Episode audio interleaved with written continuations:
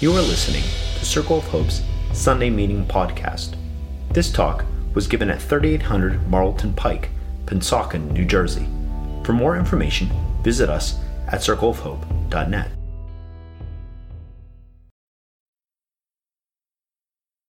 So, you know how you always run into people at Wegmans?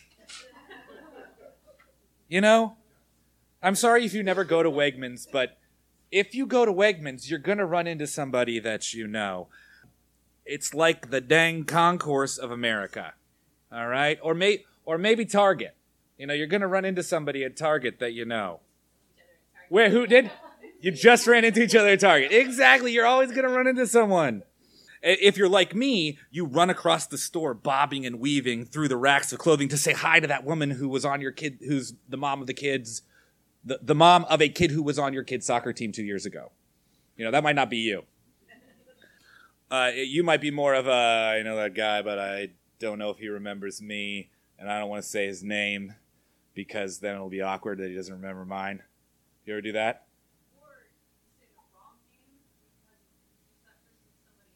Isn't that better though? Isn't that better? Target the place bringing people together. Weg- it's better to just make the mistake. Um, uh, and again, if you don't go to Target or Wegmans, you're probably better for it. Um, but but you know these are these places that we run into people, and so so I'm not surprised that I ran into Jesus at Wegmans. There he is. He's in the apples at the Wegmans on Route 70 in, on Cherry Hill. I ran into Jesus among these beautiful apples and all the beautiful people in Wegmans. He's right in the middle of everyone and everything. At this point in my life, I wasn't incre- incredibly shocked to see him there. Uh, but there was a time where this might have been surprising. However, over my years of following Jesus, I- have learned that Jesus kind of makes a Target or a Wegmans out of my entire life, out of the whole world. Always running into people, running into him, running into stuff that's new. Jesus is always at Target. Jesus is always at Wegmans. Jesus is always showing up, popping up in places that you might not have expected to see him. And Jesus isn't casting those sidelong glances. He knows everyone and knows everyone's name and wants to be known by them. He's dying on a cross here, half naked, showing you who he really is, completely vulnerable, defeating death and changing the whole world while he does it. Here's a close up of the, the Jesus who I, I saw in the apples at Wegmans. This is one of the ways the Spanish painter Salvador Dali imagined Jesus. I think that Jesus showed up in Salvador Dali's heart too. Um, obviously, I did not know the man. He died in 1989 in Spain when I was in Southern California and six years old. Uh, but a, and, and a cursory investigation of Salvador Dali's life does not mean he's a person that you necessarily want to follow in all things. Uh, did some pretty whack stuff uh, all in the search of this mystical experience, this reality that he was he was longing for. Though um, he he did things that I wouldn't condone, but I think we can follow him in this painting. It's called Corpus Hypercubus. It depicts Jesus on a cross that is a hypercube. Yes, hypercube. I'm really excited about hypercubes. After World War II, Dali was was way into nuclear physics and and the physics of subatomic particles things that we hadn't really understood that much and still really don't that much but they were in the 1940s and 50s at least being talked about because we had blown up cities with them uh, so this this this subatomic world really excited Dali and and it's kind of exciting to me but but so far the excitement has only gone so much as to confuse me uh, Dali puts Jesus on this, okay, unfolded net of a tesseract. That's what he's on here. And I think it says something about the mystery of God uh, and, and, and the revolution of Jesus here among us as he, as he was and is and will be. Something is happening in the universe that is beyond our ordinary comprehension and Jesus is at the center of it. With our embracing ourselves as the new humanity in Christ, uh, that's what we're doing for the next couple months, uh, based on Second Corinthians 5. Old things have gone, and look, everything has become new. That's Rachel at the love feast last night. Everything has become new. Jesus, God in human flesh, entered history and, and showed us a new way to be human. It was based on an old way. It was done in a completely normal human body, kind of like that normal bread and juice back there. Uh, and yet, it was so drastically different that it changed all of history and has changed the perspective of many of the people in this room. Jesus has a living presence among us. He died, he rose from the dead, and he ascended in a physical body into some other realm he called heaven. But still, now he communes with us through his Spirit.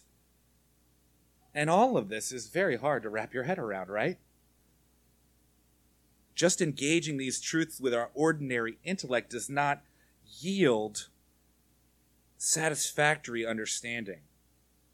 And yet, many of us cannot shake the reality of Jesus' presence everywhere, from Wegmans to Target to right here, or the private corners of your heart.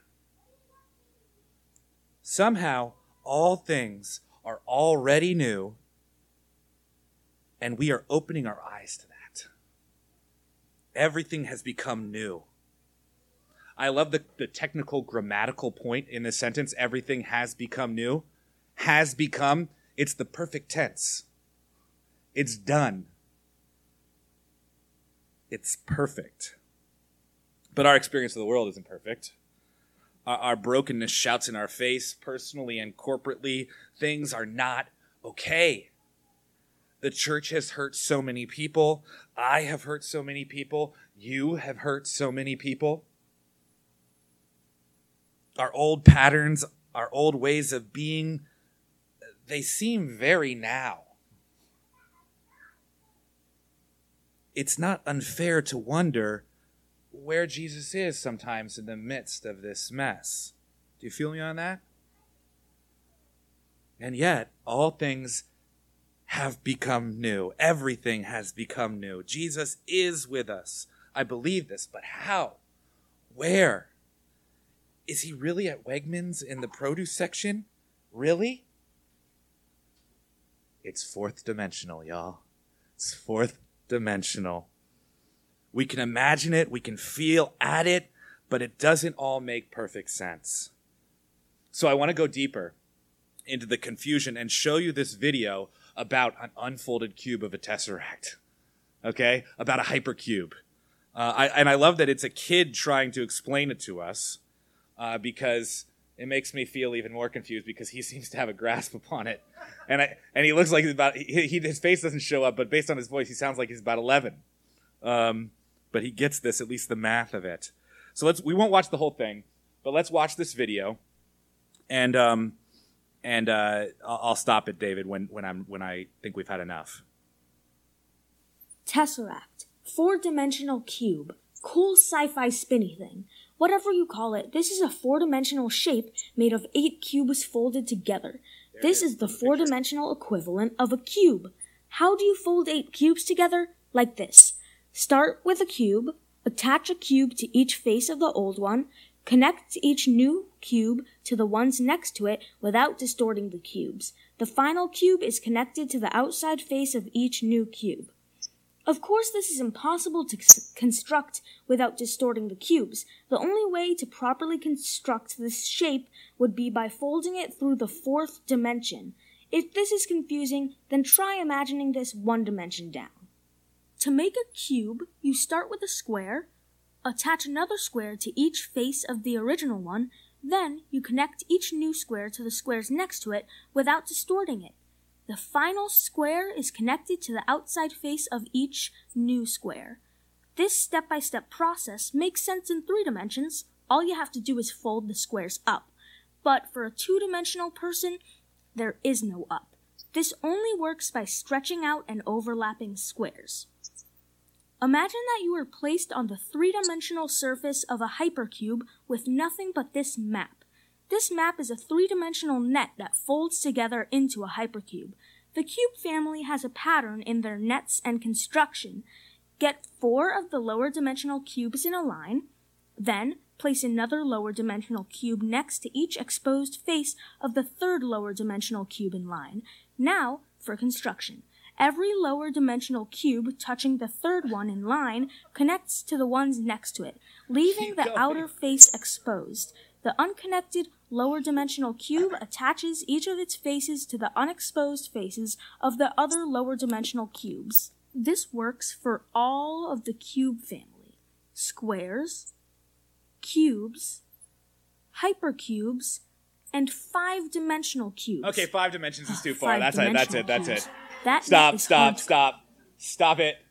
Some people are banging their heads. Yes, that we're it's it's a it's a conceptual model of something that cannot be conceived. That's what the fourth dimension is, because we're three dimensional people. But they've done math to think that maybe it's possible that a fourth dimension could exist, and we just don't have the sensors for it. Or, or maybe just some math doesn't work, especially like subatomic particles that don't make any sense. Do you know about this? Like uh, particles go to both directions at the same time. One thing is in two places, as far as we could tell. What? Yes, that's what that's what Salvador, Salvador Dali is catching on to, and and and I hope that all you've caught from this is, huh? Okay. And those of you that actually understand this to some, you know, conversational level, I want to talk about this for hours later. All right, but not right now. Um, let me apply this metaphor to one aspect of our life in Christ. Um, we just celebrated communion there back at the table. And this ritual that Jesus gave us is to remember his presence in his absence. Christ has died, Christ is risen, Christ will come again. And here, in between his absence and his return, he is still present to us. Metaphorically, that's fourth dimensional. All right? That, that's why I like messing with your head in that video and that 11 year old. I think there are a lot of ways that we experience God that, that help us to imagine uh, this. th- This fourth dimensional idea helps us imagine us. Uh, the kid in the video gives us this progression from a point. Did you see that's a point? Just one po- mathematical point, a line, a square, a 3D cube, and a 4D hypercube. We have to think about things on the dimension that we we live in. But you know, if you thought about yourself as a 2D thing, which he was trying to do, I don't think he actually made it very clear. But like if you if you're only as if you can only move this way on the paper and that way on the paper, you can't imagine a cube that requires that dimension. And that's where we live in three dimensions, thinking about a fourth dimension. Um, so I think there are a lot of ways that we experience God that are kind of bigger than our perception. They're kind of hypercubus, like Dali's painting. Maybe, maybe imagine uh, communion as a hypercube. Um, it's kind of like the three-dimensional version of a four-dimensional reality in the spirit. And again, this is just a metaphor because some people think that fourth dimensions actually exist, and I'm just using it as a metaphor. Um, what can we see with our ordinary awareness that's kind of in this family uh, of communion? You know what? What is the three-dimensional thing that's happening right there at the table? Be, you know, we're eating, we're drinking, and, and something's happening between us. What's the three-dimensional version of maybe the the? I'm I'm, I'm imagining communion, this thing we don't totally understand, God's presence with us in Christ now here. Can't give full expression to that. But what something we could give full expression to in our three dimensional limitations is community. Co- the community that we experience.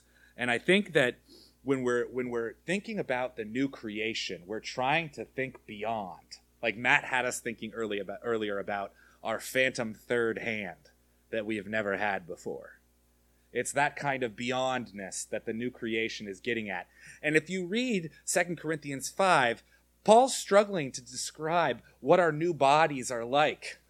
He's imagining a fourth dimensional version of humanity that he doesn't quite understand, and he's putting the language on it that he can. Community, then, is where we're starting. We know we can we can kind of describe community well, but I want to try to think about how we might want to move beyond it or trust in the the communion that is uh, part of it and more than it. Okay, have I have I have I come back down from confusing levels? I'm using a very confusing metaphor to uh, get at uh, a more concrete thing: community. It's essential for human flourishing. It seems that community is what makes us who we are in many ways. So much of how our minds work and how our hearts work are set up by the community that we experienced growing up. So much of our decisions and, and how we think about the world now are continually shaped by the company that we keep, by the communities in which we live.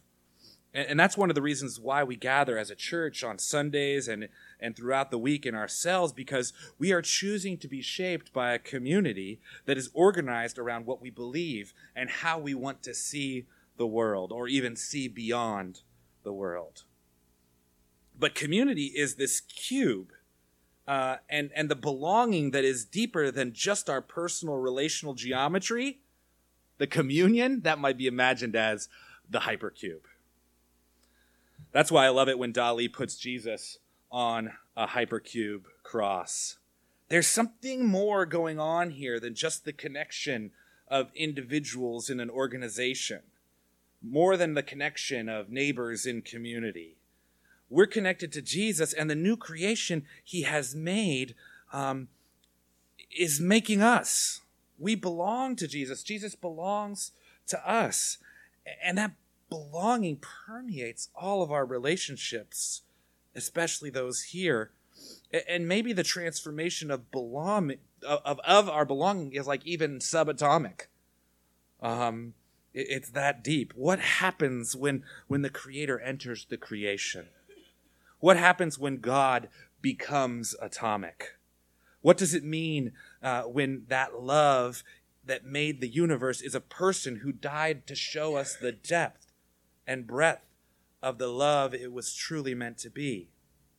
That's what I think Dali is opening up to us here in this painting. Because everyone wants community. You know, it's written into our spiritual DNA as, as, as a human race. Uh, and maybe even into our actual DNA somehow. Deep inside of every person, there's this desire for communion. As you know, people are leaving institutional uh, churches in droves. One of the popular terms that describes some of the people that I know their process is deconstruction. Uh, they, they are realizing that the rigid systems of thought of many of the traditional churches that they grew up in are not adequately describing their relationship with the world and with God, and they're taking it all apart. Deconstruction. But they're not all becoming atheists. They're very interested in this sense of the communal. Um, they're, they're interested in communion with God somehow, at least the people that I know and the people that I interact with online. Another term that you've heard are the nones, right? N O N E S. People who fill out a form with a government or some polling organization and they write no affiliation with a religious institution. That's a none. You know, 50 years ago, there were everyone at least had an affiliation. You know, you were Presbyterian or Catholic or Jewish or something. And now the people are not identifying in that way. But again, they're not all becoming atheists. They're not. They're not all saying there is no God. They're not all. They're, they have not stopped seeking after communion, as I think they are. They are made to. Um, they are looking for community in lots of different ways, and they're, they're creating it and, and experiencing it. Um, you know, but let me just pause to say that there are lots of good reasons to leave the institutional church. Um, there are lots of reasons that people ought to be disappointed. Um, and we in Circle of Hope are, are trying to be another alternative to that. Uh, but we don't, you know, we're, we're not immune to failure. and I'll say more about that in a minute. But people, these people that I know, are, are finding community at least. They, I don't know, I don't know if they're getting all the way to communion, but I think that's what they're going for when they're getting into other communities that are uh, supposedly non-religious, that they would say none. You know, like AA, yoga, CrossFit, roller derby. People are trying to be who they really are, and we aren't meant to be alone. Someone put their eyes up about roller derby. Yeah, I have a friend who's a chaplain of a roller derby team. But I'm thinking about this other common designation of these folks, how they might describe themselves. You've heard this one as well spiritual but not religious. Um, and I think that that often gets expressed, at least in the people that I know, as individual and not communal, even in community. Even in community, these people end up feeling isolated uh, because they're they're not they're they're reaching out for communion, but they're only getting community, and it ends up being uh, looking a little bit more like this, where they are making all these connections, reaching out for communion, and they're just this is what their community then looks like all of these lines that they're trying to maintain and connect, uh, but it doesn't all connect together. And so uh, this approach to finding communion it doesn't doesn't work because these lines are hard to maintain. The the the the, the friendships, the the experiences that you're having with people in community are are not uh, they're not that solid because community as I said about us, it's going to let you down. You know, community people and the experiences that you have, they're going to let you down, or the class is going to be over, or they're going to move, uh, and and and all of the work that it took to to make all of these connections, you know, with the person in the middle just holding with all their might to make this happen, it's just very taxing, and it doesn't yield the the kind of belonging that I think Jesus is making here among us. When we submit to one another and submit to this common cause, this common mission, this common Christ, God is doing something beyond our capacity to, to keep those lines from being erased. God is connecting us beyond our failures and beyond our uh, capacity to hold on to one another. Communion is fueled by the living presence of God among us. Jesus is actually maintaining our community by being in communion with us. Christ's communion with us makes our community. We don't make it. That's like the new creation. It's something that has become. And we can reveal it and participate in it and practice it, but we don't have to make it. Circle of Hope is not an affinity group, a political caucus, or a shared hobby something else is happening. Something supernatural, movemental, self sacrificial, as opposed to preferential, as many of these lines often end up being. We are acknowledging an inherent and also uh, concrete togetherness. That's why this ritual of communion is so perfect. Something kind of four dimensional is happening in something so completely ordinary as that bread and that juice shared among friends. We belong to each other because Jesus has bought us with his life. We remember his death until he comes again. That's what it's about. If we are out of our mind, as some say, it is for God. If we are in our right mind, it is for you. For Christ's love compels us because we are convinced that one died for all, and therefore all died. And he died for all, that those who live should no longer live for themselves, but for him who died for them and was raised again. So from now on, we regard no one from a worldly point of view.